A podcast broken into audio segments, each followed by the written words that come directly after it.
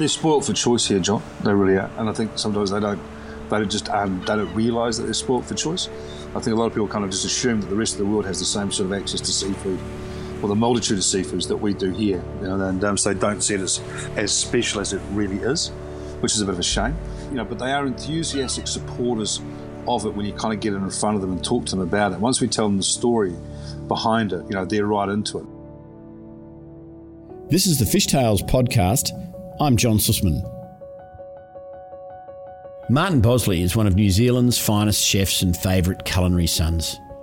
He has worked in and owned a number of award winning restaurants and is now running bespoke seafood distribution business Yellow Brick Road. With a food philosophy inspired by the wealth of great local ingredients, Bosley is a recognised leader in developing a broad, rich, and exciting New Zealand cuisine. A cuisine that reflects a country of diverse, multicultural tastes and stellar produce. He's a fan of the heroic efforts of Kiwi winemakers, farmers, cheesemakers, and most of all, fishermen.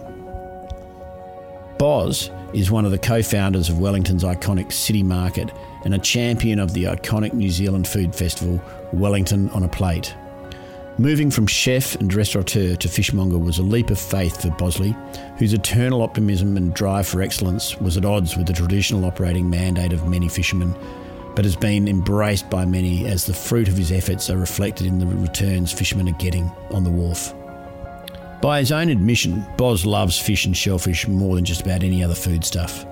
And there's nothing he enjoys more than catching his own fish and eating it straight away. Boz loves the New Zealand coastline because it allows him to eat according to the environment and the season. Like most Kiwis, Boz was immersed in the process of catching and cooking seafood from a very early age. I think it's always been a passion. I mean, my early years of cooking were in um, sort of fine dining and uh, and then later on to brasseries. And you couldn't really get a lot of seafood in New Zealand at that time. Uh, it was pretty it was pretty basic and uh, a, a, blank landscape. So, especially the brasseries, it was sort of more offal and you know long you know lamb shanks and slow cooked meats and that sort of thing. Um, but I just knew that I was you know like the seafood was you know I got I always got more excited by the sight of a piece of fish than I did about a piece of uh, you know about, about a fillet steak coming in. Uh, and then I spent um, actually I spent about five six years in uh, in, uh, in your fair country, um, living and working up in Port Douglas. And I just saw some beautiful seafood happening up there. When I came back to New Zealand, I thought, right, I know what I want to do now, and that is, I wanted to open uh, a seafood restaurant. The landscape hadn't changed much, um, but I just started pushing a whole lot harder against the people who were supplying fish and became generally very annoying and uh, and said, look, you know, these are the things that I want, and you know, I believe they're out there. Uh, and slowly but surely, you know, the um, you know, I say that landscape did change.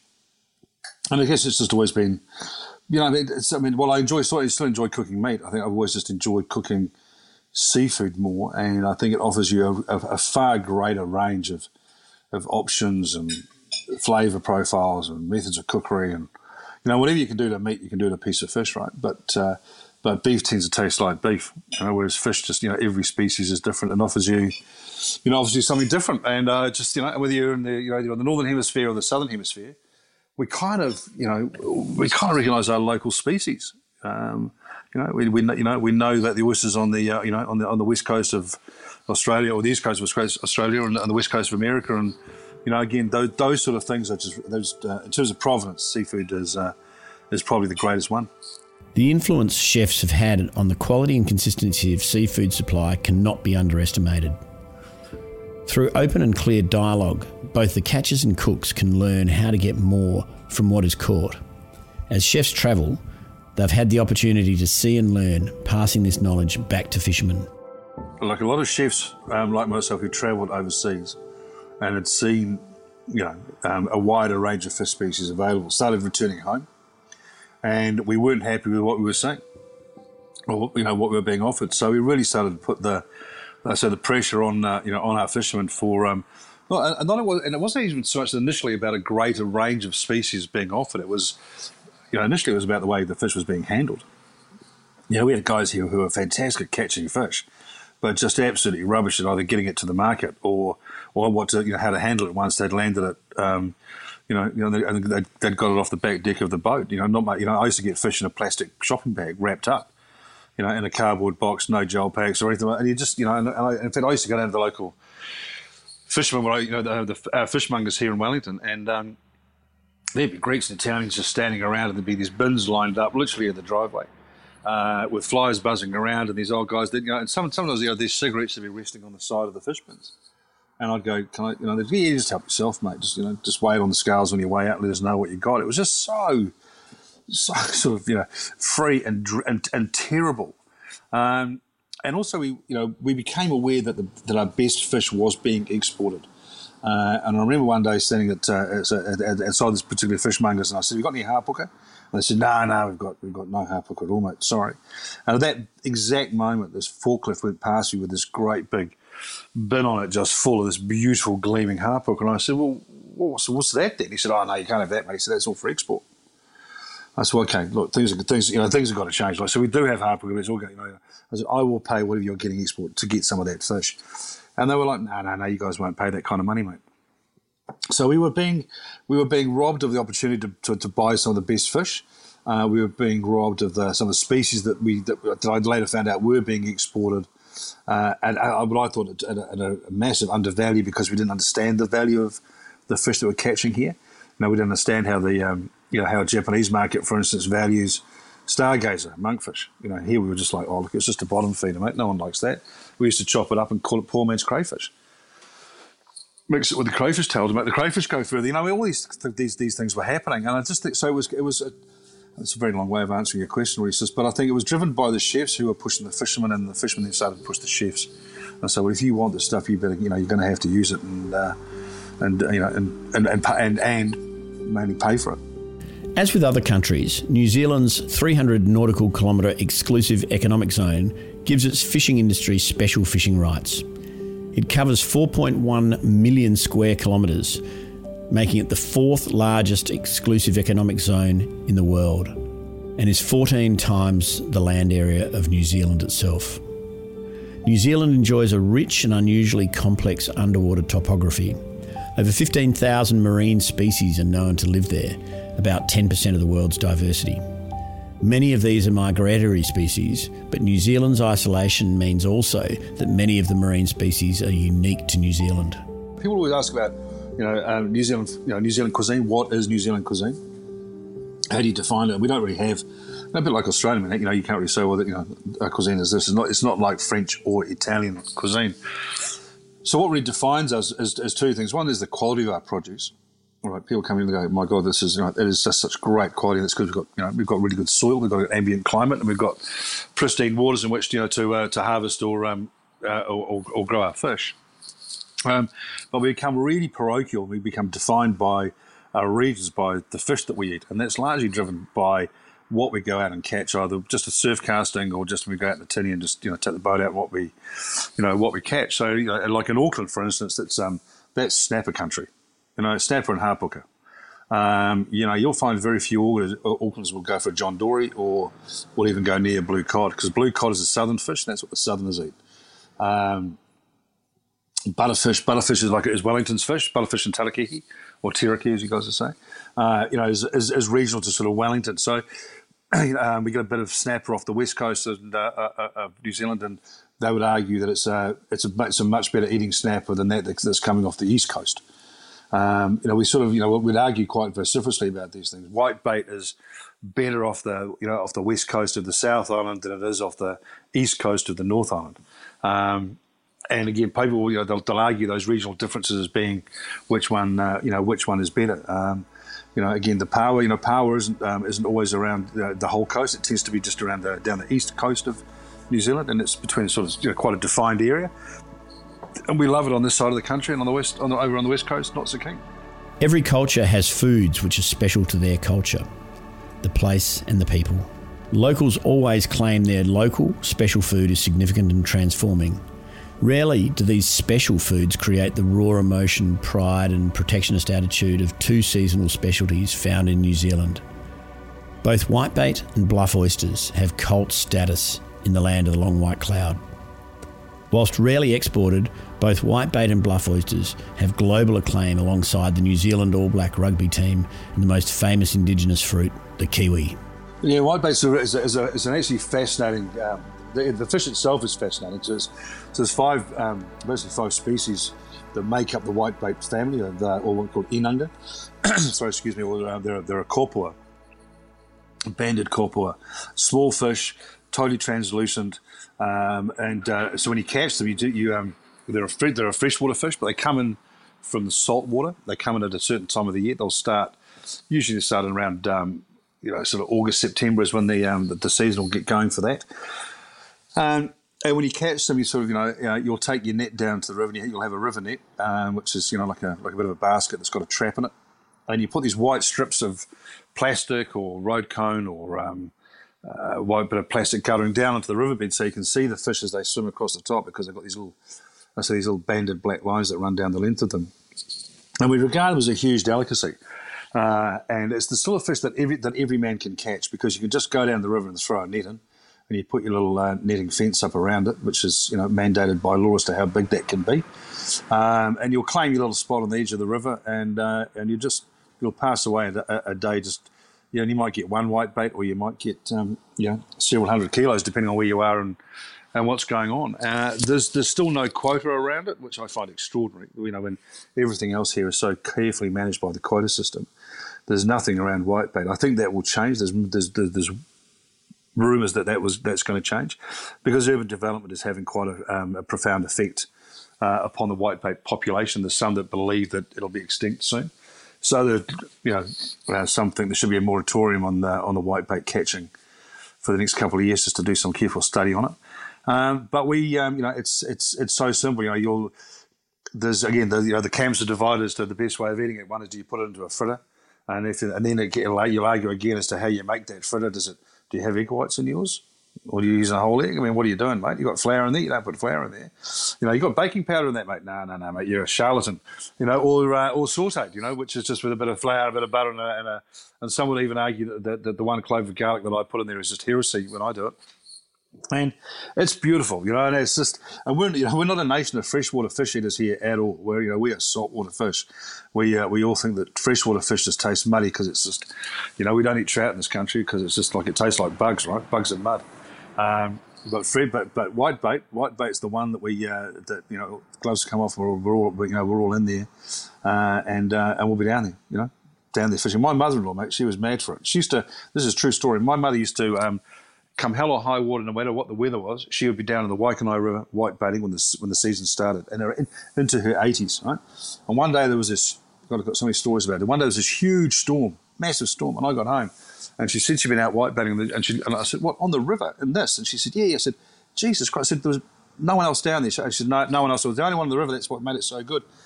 And I said, "How come you didn't get swept away in this?" And she said, "Oh no, no." So I was careful. So I tied myself to a tree on the bank and she literally got a rope out, tied it around her waist, and tied it to the tree to make sure she wouldn't get swept downstream.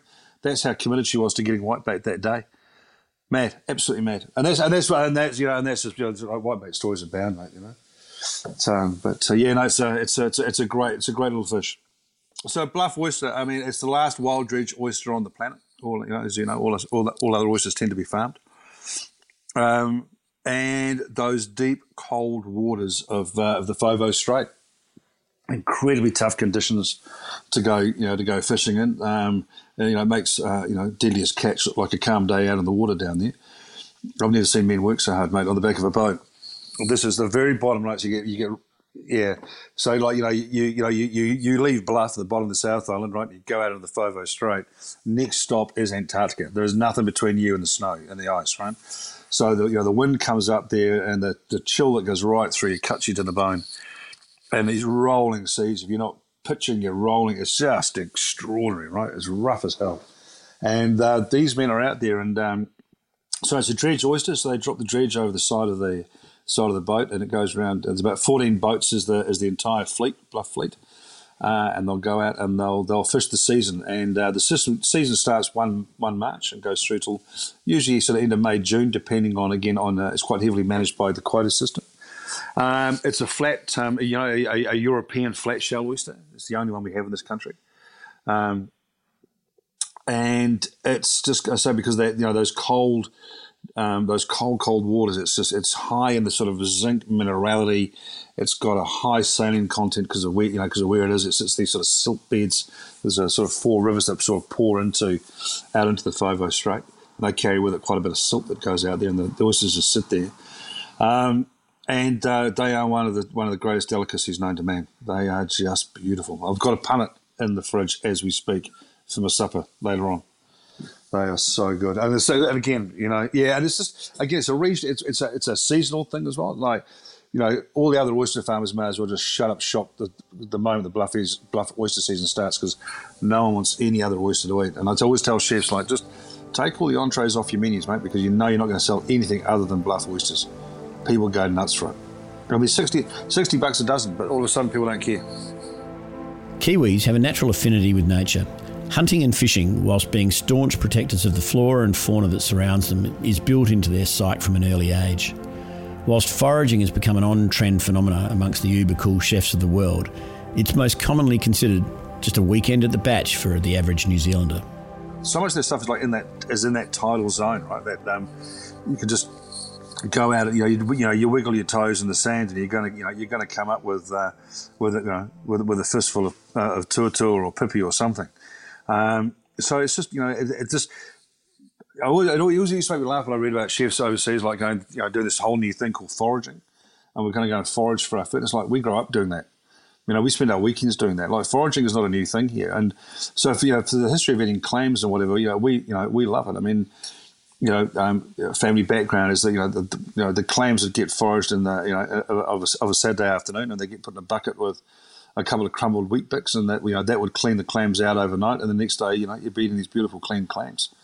Um, and then you got somebody like Cloudy Bay Clams, of course, you know the, um, uh, the, the Piper boys and what they've done, and they've just taken the whole thing to a whole new level of uh, you know their, their clams are just beautiful. So you know they're just so clean. Um, you know, that's the Tuatua and the Diamond Shell and the Storms, uh, big surf clams, uh, with just, you know, each one, again, according to where it comes from, has got a different flavour profile, sort of more butterscotch or minerality to it. Yeah, you know, we, uh, we love them. We absolutely love them. The relationship between artisan, fisherman, distributor, and chef is symbiotic. They need each other to foster and grow. The information flow in both directions ensures that the best seafood is treated in the best ways, both on the water and in the pan. Fostering the development of small fishes can be a labour of love and often without direct reward.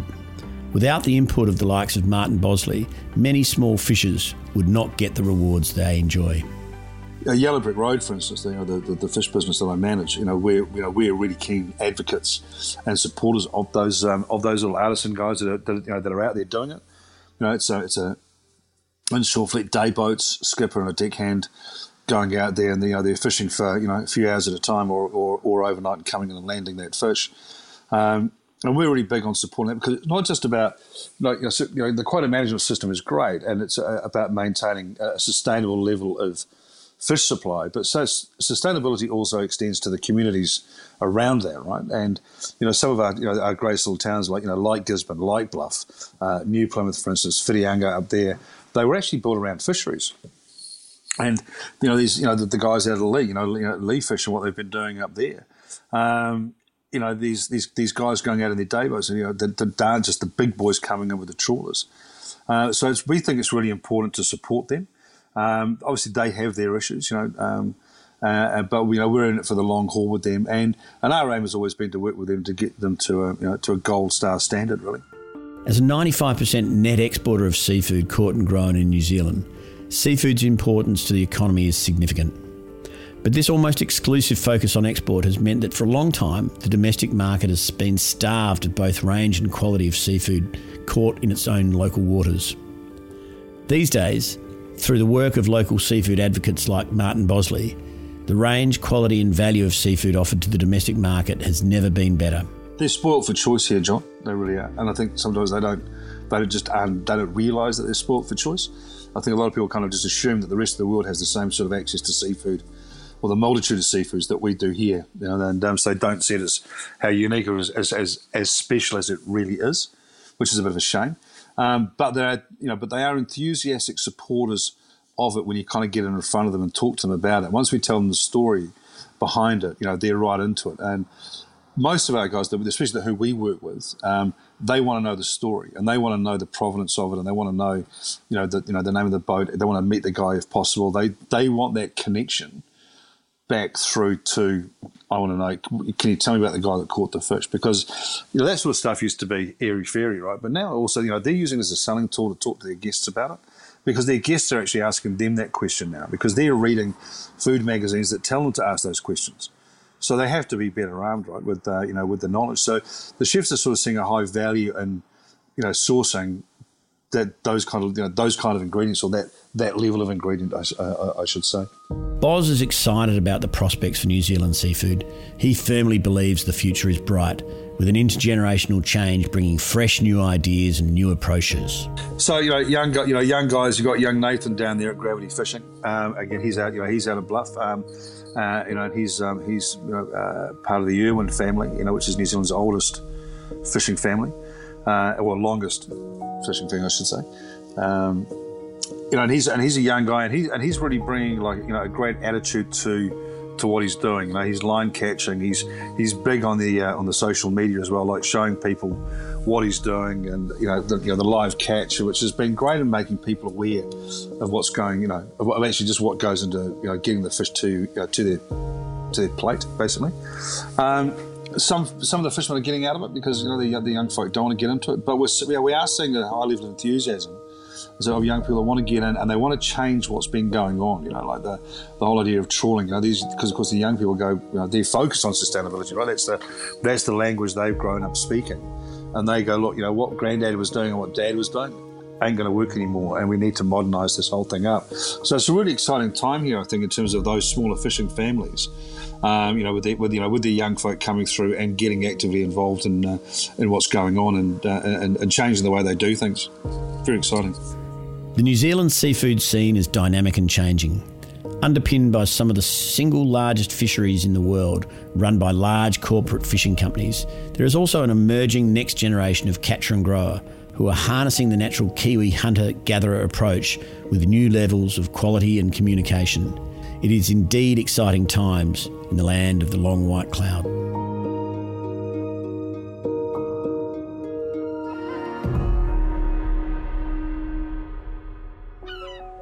This is the Fish Tales podcast, a Deep in the Weeds production.